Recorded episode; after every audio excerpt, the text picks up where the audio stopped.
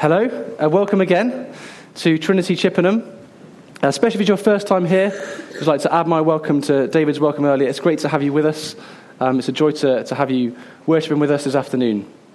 Uh, so today, we're going to be um, looking at the third in a, a three part uh, mini series that we've been doing um, over the, the month of July. Um, two or three times a year, as a church, we like to have a, a mini series, a preaching series on our values as a church. So we have a whole set of values uh, that we set up um, when, we, when we started the church two and a half years ago.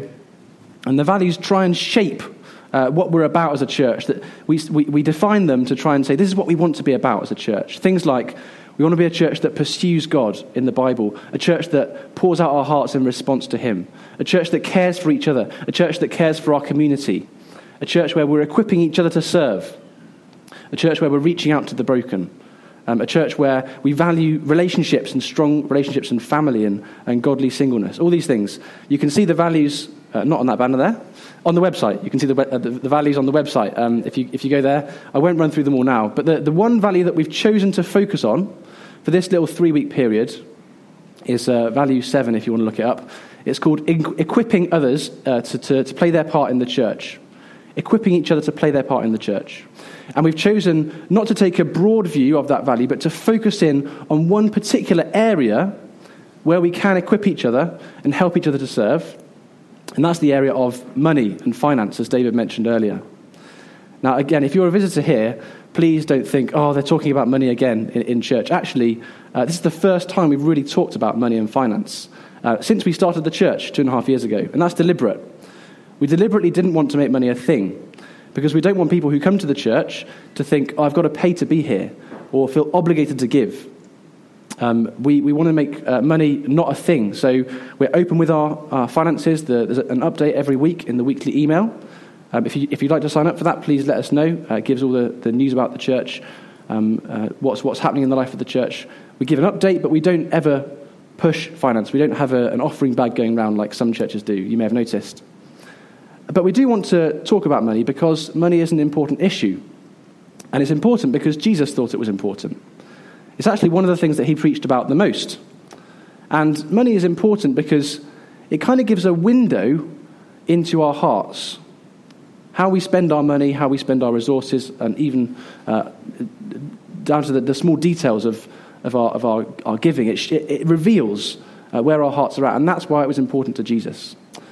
So, as I say, this is the third week in our series on, on money, and we've been looking through a, a portion of Jesus' teaching in uh, Matthew chapter 6 to help us think about what Jesus teaches about the whole area of, of money and giving. So, uh, two weeks ago, we looked at uh, the first part of Matthew chapter 6, where Jesus takes us right to the heart of the issue.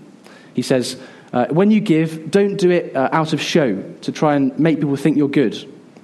Uh, when you give, you should do it in secret what really matters is your heart, and whether your heart is generous as a response to the generosity of, of God, the generosity you've been shown by Him.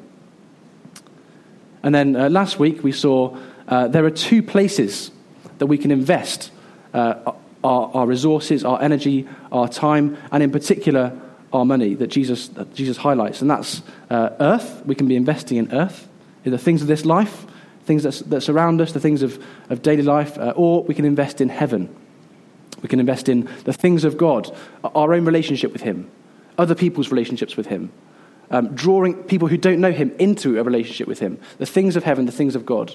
We can invest there or invest on earth. And only one of them is, is, is a secure investment. On earth, moth and rust decay, and thieves break in and steal. In heaven, we have a lasting reward that never um, runs out and it's, it, it never decays. So we saw that last week. And this week, we're going to complete the series by completing the chapter in Matthew chapter 6. And we'll, we'll move on to what Jesus teaches about next, which is the area of anxiety and worry. In particular, anxiety about the daily things of life. What am I going to eat? What am I going to wear? Things that you need money to buy. So, uh, worry, I, I, imagine, is a, a, topic that is relevant for most, if not all of us, uh, something that is uh, close to our hearts. Worry is a horrible emotion. It's the, the feeling that uh, there's something in your life that you want to control but you can't. and there's the unknown what's going to happen next. There's the un- uncertainty. It can kind of wrap its tentacles around your heart and it can cloud your whole life. If you, if you get something that you're worried about, it can affect everything. And it's, it's not just a horrible thing, it's also very common. Um, they, they say that one in ten people, over one in ten people in the population, will at some point in their lives suffer from a panic attack or anxiety attack. So that's a few of us here, statistically. And it's not just the extreme examples. I would say probably all of us have something in our lives that, if we think about it, we might be prone to worry about or feel anxious. Whether it's job security, whether it's our family, our children, our parents, our own marriage, whatever it might be, our, our, our possessions, our home. There's something in our lives that all of us are prone to feel anxious about. So it's really common. And that's why this is a great uh, passage to be looking at this afternoon. A great bit of Jesus' teaching. It's so relevant for each one of us. So if you have a Bible, please open it up. And we're on page 811 in these black Bibles. Uh, if you don't have one of these, then um, put a hand up and we'll see if we can pass them along. There's a couple on the front table here. Um, if you want a Bible, Tim can be my designated passer of Bibles. Thanks, Tim. Okay, so we're going to read um, Matthew chapter 6 and from verse 25. Before we do, though, um, the, the, the, passage that we're going to read, it might be familiar to some of you, and it's a passage that is often used to teach about uh, worry in general. It's kind of, if you're worried about something in life, this is what, this is what Jesus teaches to deal with it. Um, but actually, the first word in the passage, if you look down, verse 25 of chapter 6 on page 811, under the heading, Do Not Be Anxious, the first word is therefore. And that gives us a clue that Jesus is, is teaching based on something he's just said. It isn't a, a standalone bit of teaching, it's, it's following on from something he's just said. It actually follows on really um, directly from what we were hearing about last week. And I don't think it's general worry that he's got in view here. I think there's two particular types of worry that he's dealing with. And the causes of these worries are different, and the solution that he prescribes in this passage is the same. So, the first kind of worry I think he's dealing with is the kind of worry where um, you're basically not doing what he's just said to do. You're investing your time, your energy, your resources on earth. You're investing in the things of life, the things that surround you, the, the daily needs, making yourself comfortable. And that kind of worry is inevitable because Jesus says the things of earth, well, they, they decay. Moth and rust are going to destroy them.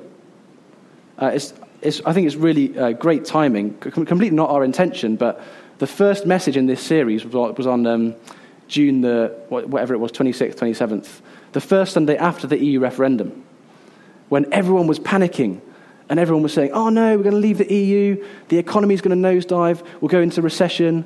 Uh, what about my pensions? What about my investments? Everyone's worrying about money, basically, because in society, this life is all there is. We've, we've abandoned God, and therefore, when we're investing in things here, of course we'll be anxious. Of course. There's a, a story I love about a guy called um, Jack Miller, who was a, uh, a missionary, and he set up a mission organization. And he, uh, he was in Uganda visiting one of the missionaries who worked for his organization. And they were on their way back. Um, and they stopped over in Geneva um, on their way back, and they had a, a, a meal. They found a cafe to eat in and they, um, they were ordering their food, and they needed a bit of help with the translation. So they got a Swiss man over, and he was helping them. Turned out he was a Swiss banker. He found out that they were missionaries, and they got talking. And he said, Oh, I used to go to church, but um, I don't go anymore. There was nothing that was said in the sermons that I couldn't have thought of myself. And uh, Jack Miller's faced with this person, and he says, um, Well, yeah, he first of all acknowledges, yeah, there are lots of shortcomings in church.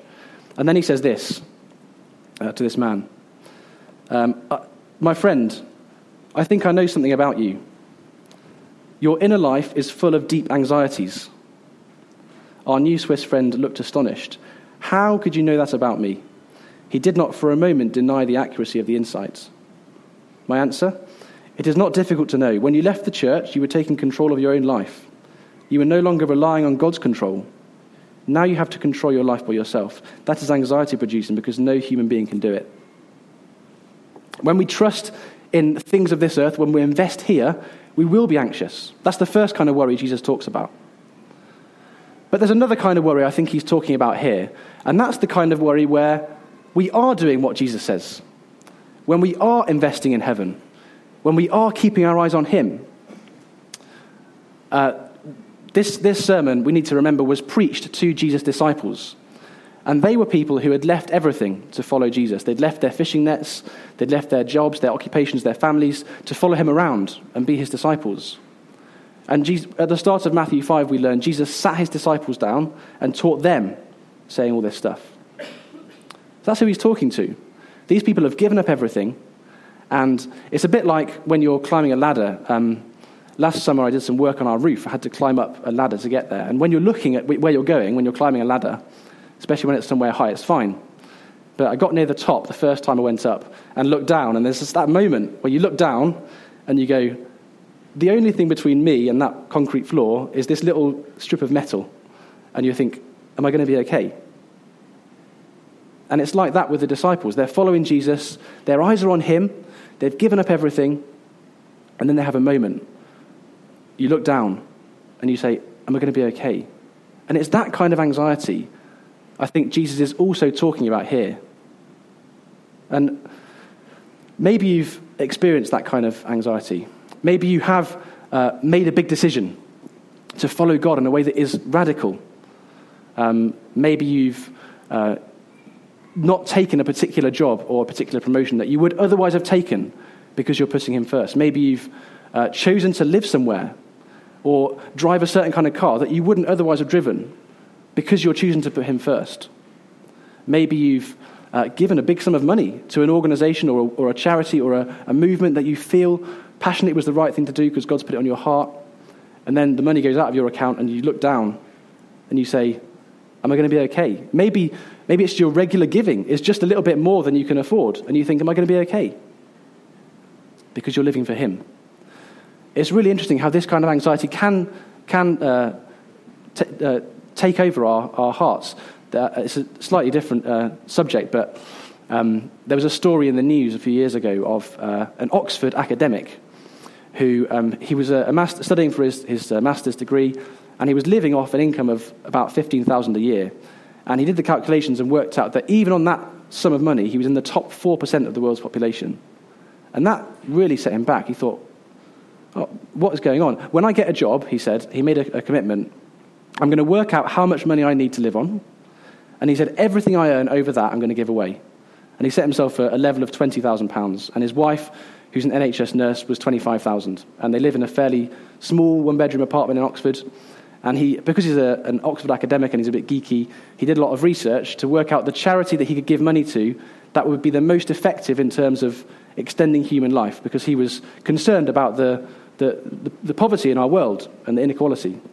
And he worked out the most effective way he could spend his money was in treating tropical diseases in Africa. That would be the, the, the, the, extension of people's lives that would be the most from what he gave. So that's what he does. And he calculated that over the course of his lifetime, he would give a million pounds away to charity if he, if he kept doing that. And it's really interesting. You read the article on the internet and um, scroll down beyond the article and read the comments. And there's a real division between people saying, oh, if everyone did this, the world would be a better place, that, that there'd be no inequality. What a great guy. He puts us all to shame. And other people who are saying, no way. My money is my money and my security. I would never do that. And even people saying, what about his pension? What about his family? What about his children if he has any? He's being so irresponsible. Is that, that, that same feeling of, well, if I did give, then what would happen? And maybe you're in that place. Maybe you haven't given, but you're thinking about it. Maybe uh, you're in a position where you, you listened to the message last week and you're thinking about investing in heaven and, and putting God's kingdom first in, in a radical way. And you're thinking, well, maybe I need to give to this cause, or maybe I need to not go for that job, or maybe I need to live in this place or not own this, or whatever it is. And you're thinking about some change that's going to make a practical difference to your life and involve sacrifice. And you're going, but what about me? And it's that kind of anxiety I think Jesus talks about here, as well as the anxiety that comes from when we're investing on earth. Two different causes, but the solution is the same. To both types, the solution is bring God back into the picture. bring God back into the picture. If you're living for this life, Jesus says, change your focus. Live for God. That's the only thing that is worth living for. That's the only thing that will, that will, where you'll reap uh, rewards in heaven. If you're living for this life, focus on God. But if you're living for God, keep your focus on God. Keep looking to Him. Bring God back into the picture. So let's read. Let's read the passage and see what Jesus has to say and speak into this kind of anxiety that we can struggle with. So I'm going to read from verse 25 of Matthew chapter 6. Do not be anxious. Therefore, I tell you, do not be anxious about your life, what you will eat or what you will drink, nor about your body, what you will put on. Is not life more than food, and the body more than clothing? Look at the birds of the air. They neither sow nor reap nor gather into barns, and yet your heavenly Father feeds them.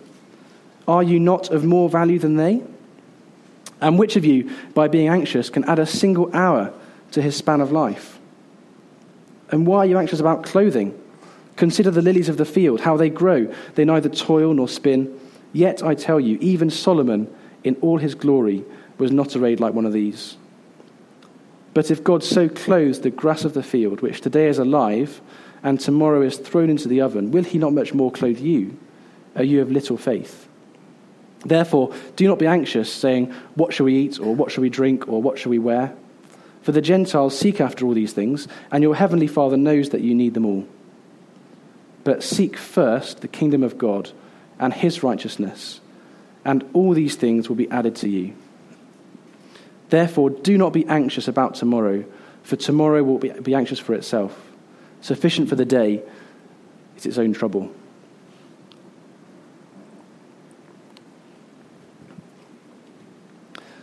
So there's three things that Jesus wants us to know about God that are going to help us deal with anxiety.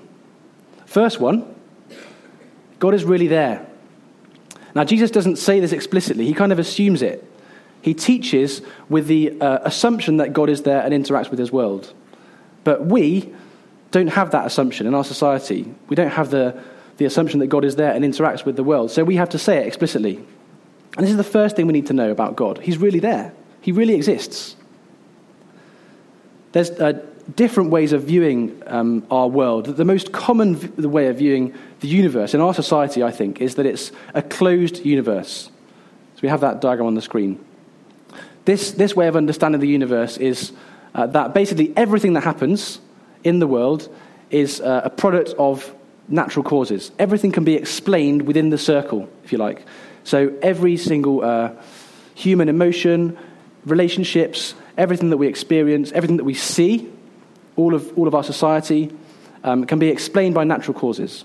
It's a very uh, reductionistic view of the universe. Everything is explained basically by science, um, naturalism. So this is the, the worldview of people like Richard Dawkins, people who will preach that um, scientific naturalism is the way to explain the world. And it's very common in our society. Everything we see can be explained by cause and effect. There's a, a closed universe. But it's not the only way that people have seen the universe, particularly um, in ancient cultures and in other tribal cultures these days. Um, there's another view of the universe, which is an open universe. So, in this view of the universe, there are many gods, and uh, these gods respond to our actions, and uh, these gods can then affect our world. And this is kind of interaction between humans and, and gods. And the gods are whimsical, they can change their minds. So we have to do things to, to please them. So that's where you get these kind of rituals and tribal kind of taboos and uh, sacrifices, things go on. People believing that the universe is basically open. And the Bible says, no, it's neither those two. The universe isn't closed or open, the universe is controlled. So God has set up uh, a natural universe uh, with cause and effect, with natural laws that operate according to the, the, the, rhythms He's set in place. But within that, God can intervene, and our prayers can go to Him and make a difference, and then He can act in the world and make a difference in the world. That's the worldview of the Bible. And that's the worldview that Jesus preaches here. If you noticed, He says, the birds don't just find their food themselves, they're fed by God. Even though it's a natural, natural cause, everything that happens is sustained every moment of the day, the Bible says, by Jesus. Everything operates because He is in the world. And the, and the flowers of the field, Uh, they don't just look pretty because of uh, sunlight and the soil and whatever, whatever natural causes. No, God clothes the flowers. God is over and above everything, and nothing happens outside of his sovereign control. And that is hugely comforting. That's got to be our first response to worry. God is really there. The universe really is controlled by him. He really does sit over and above it. It's not just natural causes. He can intervene, and he does. He does intervene in response to our prayers. Hugely comforting, especially because of number two. Number two, God is not just really there, God is a gracious provider. And that's what Jesus says in verses 25, 26 through to verse uh, 30, where he gives these examples of the birds and the lilies. He says, Look at the birds. They don't sow or reap or store into barns. You never see the birds and the, the, the, the creatures, the animals God has made, um, sowing seed into the field and watering it and weeding and taking care of it. And you don't see them getting their combine harvesters out like Ben's about to do in a few weeks' time and reaping and storing into barns so they've got enough food for the winter. You don't see uh, birds doing that because God provides for them. And you don't see lilies toiling and spinning. You don't see a, a beautiful flower getting their sewing machine out, going to the shop and buying some material, and getting down and working the, working the, the, the material into a piece of uh, garment and, and taking the measurements and making sure it fits. They don't do any of that. God clothes them, He does it. Why? Because that's what He's like. Because He's a generous provider. What, that's what our God is like. The God of the Bible, the God of the universe, is a Father, a Son, and a Holy Spirit. He is Father, Son, Holy Spirit as one working together. And He created the universe because He has always been generous, He has always been loving. The Father has always loved the Son. The reason He made everything we see was an overflow of His goodness and generosity, an abundant love. And He's the kind of God who, when He makes something, will care for it because He's generous. He doesn't just create the birds and say, get on with it. Your responsibility now. He feeds them and provides for them. And if you're a Christian, if you know God as your Father, then He treats you with the same kind of generosity and love. That abundant, overflowing goodness that resulted in this world we see with all of its glory and all of its intricacy and all of its complexity, the God who created all of that, you if you are one of his children, you are in his sights. All of that generosity is focused on you. You're in his crosshairs. He wants to give to you, he wants to feed you, he wants to provide for you. He's a generous God. So if he's your father, then you don't need to worry. He's really there, he's a generous provider. Number three, he knows your needs. He knows your needs. That's what it says in verses 31 through 33. Don't be anxious, saying, What shall we eat, or what shall we drink, or what shall we wear? For the Gentiles seek after all these things, and your heavenly Father knows that you need them all. But seek first the kingdom of God and his righteousness, and all these things will be added to you. What does it mean to seek first God's kingdom? It's, it basically means the same thing that we were talking about last week investing treasure in heaven it's putting God first, it's making Him your priority. It's when you come to a decision, making that decision based on His values and not your own, based on what's going to benefit His kingdom and not yours, based on what's going to benefit your relationship with Him and other people's relationships with Him, and people who don't know Him yet, their possible relationships with Him. Whatever the decision, whether it's something big, like what job you go for, what, what house you buy, whether you enter this relationship with this person that you're attracted to, the massive decisions, or whether it's the, the tiny decisions like, who am I going to speak to when I walk into this room? Or, I've got a free evening, how am I going to spend it? The tiny things of life. Every decision we make, big or small, it's saying, I'm going to make that decision based on His values and His priorities and not my own. Seeking God's kingdom It's making God your only focus, making Him your only aim, making Him your, your passion, your driving force. And here's the point if you're doing that, if you're living for Him, and if you're making sacrifices for Him, if that results in changes to your lifestyle that are costly, He knows that. He sees that. He's your Father. He sees your need. and He will provide for you. He's not going to let you go hungry. Um, we're not talking here about careless living. We're not talking about not bothering about um, our, our daily needs. We need to eat and we need to provide enough money on the table and food on the table for our children to eat. It's not saying, um, I don't think this passage is saying that it's wrong to have a pension or it's wrong to have savings. I think what it's saying is focusing on those things and putting your treasure in those things and seeking those things first to the point where you don't do things which would benefit God's kingdom, where you don't invest in heaven, where you, where you withhold and draw back and you're essentially living for yourself in a selfish way. That is what this passage is saying is wrong. It's saying, seek God's kingdom first, put Him first, and He'll provide for your needs. A great example of this is um, someone you may have heard of called George Muller. So he lived in Bristol, um, just uh, down the road from us, about 100, uh, 200 years ago. Um, and he was a pastor of a church in Bristol. And at the time he was he was ministering, there was a, an outbreak of cholera, and the conditions were really poor, and many children were orphaned and were being sent to work in the workhouses. And God really put on his heart that he should provide for these children and start an orphanage for these children. And he had no money, and he, but he went for it in faith. And his operating principle was that he would never ask people for money. He would never ask people for donations. He would just pray and trust God to provide. So the first house that he rented he needed £1,000. He didn't have anything. He prayed for it, and God provided it in a few months. And he started the first home um, with about 30 children. And 35 years later, without asking for a single amount of money, uh, that, that had grown to uh, 2,000 children in Bristol, in, in, the Ashley Down Orphanage. You can still see it today. It's a college now. It's a wonderful building. Um, this guy left a legacy, but what, what his, his principle was I'm going to trust God.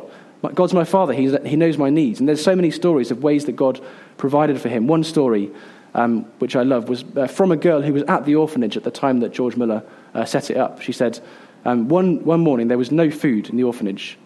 And they came down that morning, and there was, there was no food.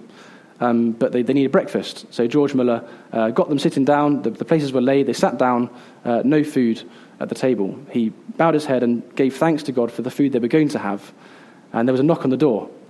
And uh, it was the, the milkman. And he'd, he, his cart had broken down. And uh, he'd, um, he didn't want to leave his cart because the milk would go off. He was just outside, so he came in and wanted George Muller to have all the milk because he was going to just throw it away anyway. Um, another knock on the door, and a baker came and with a, hundred loaves of bread and said, I was, I was praying last night, and God just put it on my heart that I should bring this bread to you next morning. And so many stories about, like that, about the way God provided for him as he prayed in faith. And you can go to stories like that. There's, there's, there's many more of them of great Christians, men of faith who have had God provide for them when they've prayed. But it's not just in big things, it's in, in small things as well that God answers prayers. And uh, you know, I've, I've, experienced the same thing on a, a smaller scale, but um, a, a, few years ago, um, sort of late 2011, uh, Hannah and I were thinking about um, ways that we could uh, move forward and where God wanted to take us, how to serve Him. And I've been thinking for a while, I wanted to get a bit more training in, in the Bible, in theology, in ministry. An opportunity came up to do Cor Deo, the course that was, that's uh, run by Peter, which is a six month um, full time course and would require me to, to quit my job, basically, for six months. Um, Hannah was bringing up Chloe, full time mum, to not earn any money. And we decided to go for it, and we decided to pray, ask God to provide, and uh, we went for it. And I, I took a, a, unpaid leave from my, from my job. And at the end of that, those six months, um, we were supported by, by our church, by friends, family. I did the accounts and looked up uh, how much we'd spent and how much income we'd received. And it was within £100, the, the amount that we'd received from the amount, amount we'd spent. And that was a huge uh, blessing to me, thinking I didn't know that before we started, but God provided just what we needed, just the right amount. Amazing. He's a God who's our Father. And if you're serving Him, if you're giving your life to Him, He knows your needs and He'll provide for you. You may, at this point, have a little question in your mind. I know as I was reading this passage, I had this question in my, in my mind. The question is well, that's what Jesus teaches, all very well. But the reality is, there are many, many Christians in the world, hundreds, thousands, possibly even millions in the world, who do go hungry. Many Christians who do starve, many Christians who, who don't have clothes. So, what about them? If God's their father, why doesn't he provide for them? And I don't want to brush that issue over the carpet, under the carpet. It's, it's a hard uh, question. I think it's, it's, there are no easy answers to that question uh, of why God doesn't provide. I think there are some things we can say. I think one thing we can say is that um, this world isn't the way that God meant it to be. So when God set up uh, the, the Israelite nation, his kind of kingdom on earth, he said, There shall be no poor among you. His, his intention for that community was that there wouldn't be any poor people. They would redistribute the wealth, the, the, the food, um, regularly, so there was no one poor. That was God's intention. And He has actually provided enough resources on earth for everyone. Usually, almost always, the reason that people are hungry and starving is human greed and human violence and, and sinfulness. This world is not the way God meant it to be. Uh, another thing that we can say is that God doesn't promise no trouble. Actually, the last verse in our passage says, Do not be anxious about tomorrow, for tomorrow will be anxious for itself. Other translations say, Tomorrow will have enough troubles of its own.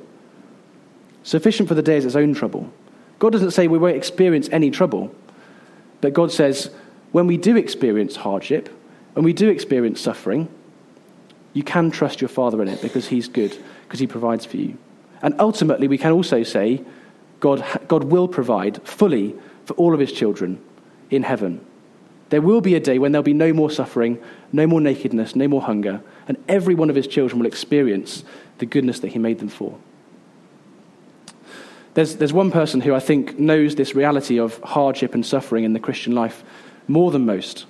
Um, a chap called uh, Helmut Thielicke. He was a German theologian and a professor. He, um, he was a pastor and he preached uh, through the Sermon on the Mount in the years 1946 to 48. So he'd been in Germany during the war. And in those sermons, spanning two years, we're taking three weeks, he took two years, he frequently referred to the horrors of war that he and his, and his hearers had lived through. Um, here's what he says in, in one of his sermons We know the sight and the sound of homes collapsing in flames. Our own eyes have seen the red blaze, and our own ears have heard the sounds of crashing, falling, shrieking. Nevertheless, I think we must stop and listen when this man, whose life on earth was anything but bird like and lily like, points us to the carefreeness of the birds and the lilies. Were not the somber shadows of the cross already looming over this hour of the Sermon on the Mount? He's saying, Yes, we've experienced hardship. And yes, there are people in the world who experience hardship. We've gone through things that we would rather never have gone through. But when you think about who said these words, that gives them weight. Because Jesus, in his life on earth, he experienced the kind of suffering and hardship that none of us have ever and will ever experience. and as he said these words, he knew he'd be going to the cross. He knew he'd be going to a place where he was going to experience suffering and hardship deeper than anyone had ever experienced. And he was going to ex- experience pain worse than anyone had ever experienced. And it's him who says, Don't worry. It's Jesus who says, Trust your Father. And that carries weight because he lived this. When he says, Seek first the kingdom of God, and these things will be added to you, Jesus is the ultimate example of seeking first God's kingdom. He put God first in everything. He left his job, he left his family, and lived the life of a traveling preacher without comfort, without always nice beds to sleep in, sometimes nowhere to lay his head, he says. He left all that to follow God's will. He always did what God wanted. And he gave the ultimate price. Ultimate, he gave everything. He gave his life in seeking first the kingdom of God. And in all of that, he trusted his father to provide for him. He trusted his father even when he knew he was heading for hunger and thirst and nakedness on the cross. And as he approached the cross, he trusted God enough to say, Not my will, but yours be done. If it's possible, if it's possible, take this cup from me. Take away what I've got to go through. Take away the pain I'm going to experience. Take away the pain of seeing your face turned away when I've known your love from all eternity. Take away that pain if it's possible. But not my will, but yours be done. I'm going to trust you, Father, because you're my, you're my God and you'll provide for me. And now, Jesus stands on the other side of that death. He stands on the other side of that death, his Father having provided and raised him from the dead, and he now stands with his arms open, and it's like he's saying to us, This is how much me and my Father love you. This is what we did for you. This is what we went through for you. So you can trust us. You can trust this God. You can trust this God enough to put his kingdom first. You can trust him enough to make those costly decisions, to give when it hurts. Even when you're tempted to look down and say, What about me? You can trust him enough to take care of your needs. You can trust him enough to provide for you because of who he is. And this is what we want to characterize us. We're talking about values. This is what we want to characterize us as a church when it comes to money and finances to be a church with our eyes on God, seeking first his kingdom, enough to make costly sacrifices, and trusting him enough to do what it takes to see his kingdom come. That's our heart for the church. Wouldn't it be great if we were a church like that? A church with our eyes on God, trusting he's our Father to provide for us whatever happens. Let's pray. Father in heaven, we want to say uh, thank you so much that you are there. Thank you that you have every single part of this world under your control. Thank you that you are a gracious provider, a generous provider, that you love to give. And thank you that you know our needs. Thank you that you never let one of your children uh, go uncared for, and you, we are never out of your sight. Thank you, Father. I pray that you would uh, lift our hearts, lift our eyes to you, so that we would be people who seek first your kingdom, who give when it hurts, who make sacrifices that cost, because we know that you're there and we know that you will provide, because we know that you're our Father. Amen.